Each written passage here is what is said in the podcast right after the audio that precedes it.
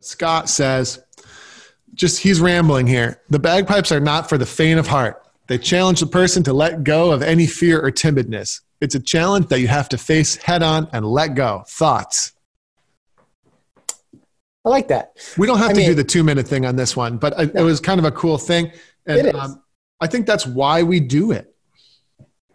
Sure. I mean, and and I think certainly for the faint of heart, we're from my perspective anyway, we're talking more about the fact that this is just really a freaking loud instrument and it draws attention really easily.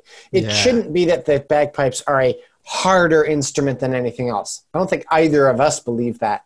It's as hard as any other instrument. You have to practice. You know, that's about it. You have to practice.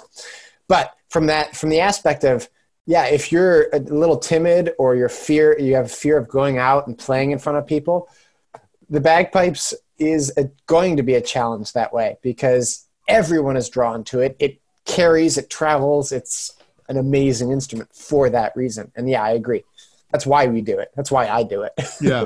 Like to me, this like question points to like the philosophical yeah. qualities of trying to play the bagpipes and um, and uh, as Bert was saying in the chat here, the mental game of playing the pipes.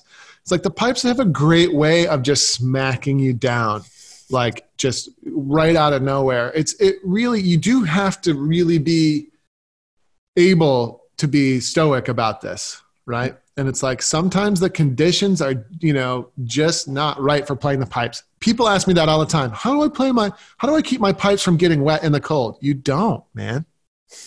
You know, you don't like just stop. You you can't. There is no way to do it. Um, there's no way to do it. That's good. And even if you can do it, your hands are going to be freezing cold, so it'll be impossible to produce your best finger work in the cold. So like, you know, it's just not a thing. One day you wake up and your bagpipe has a giant hole in it. You know, uh, your pipes might be going great, and then suddenly your stock pipes uh, pops out of your bag. You know, it really forces you to take. Uh, like an all-in approach and you have to be able to take the good with the bad and um, it's an amazing thing like that.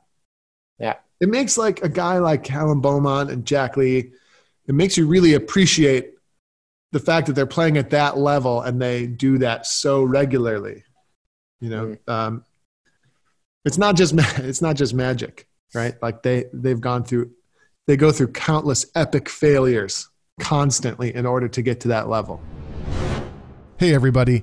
Andrew Douglas here from the Piper's Dojo, and I just want to say thanks so much for listening to today's iteration of the podcast.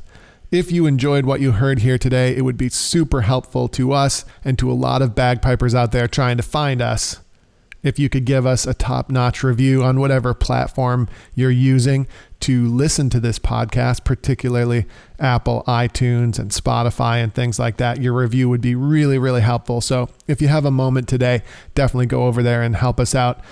Other than that, until we meet again on the podcast or somewhere else, thanks again for listening.